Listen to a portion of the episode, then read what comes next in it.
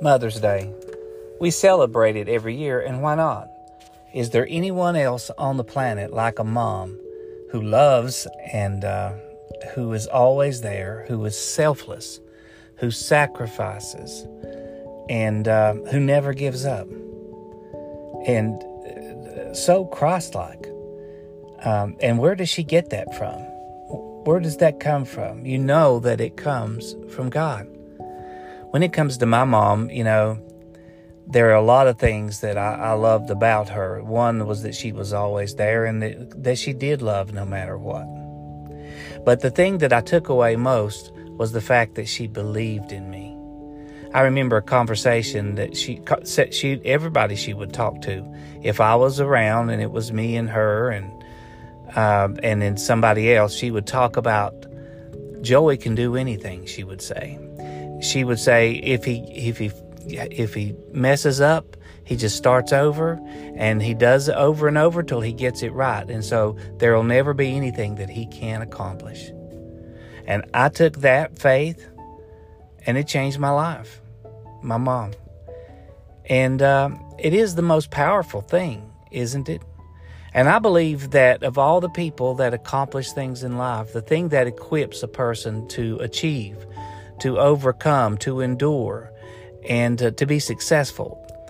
The, the, if you look back, I believe that the, you will find that uh, the people that were suc- successful all had one thing in common. Someone believed in them. It's the most powerful thing that anybody can give to another person is that simple act of believing in them.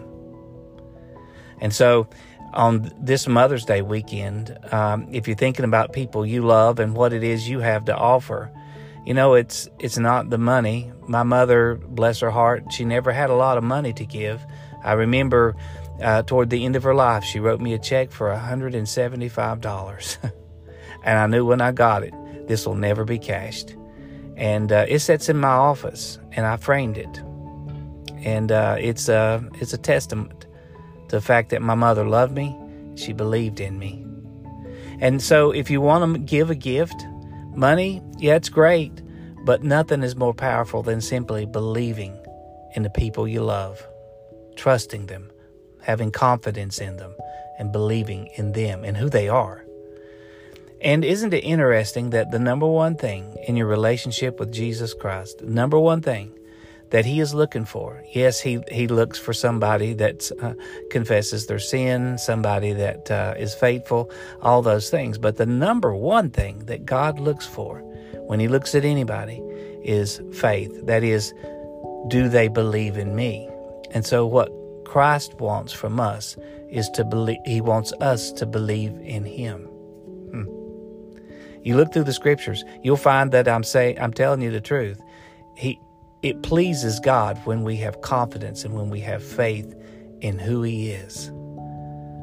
And so on this weekend, this Friday, um, as we approach God, as we open up the scriptures, or as we bow our heads in prayer, or as we're walking along and just uh, fellowshipping with the Lord, or we're sitting alone in our chair, know this.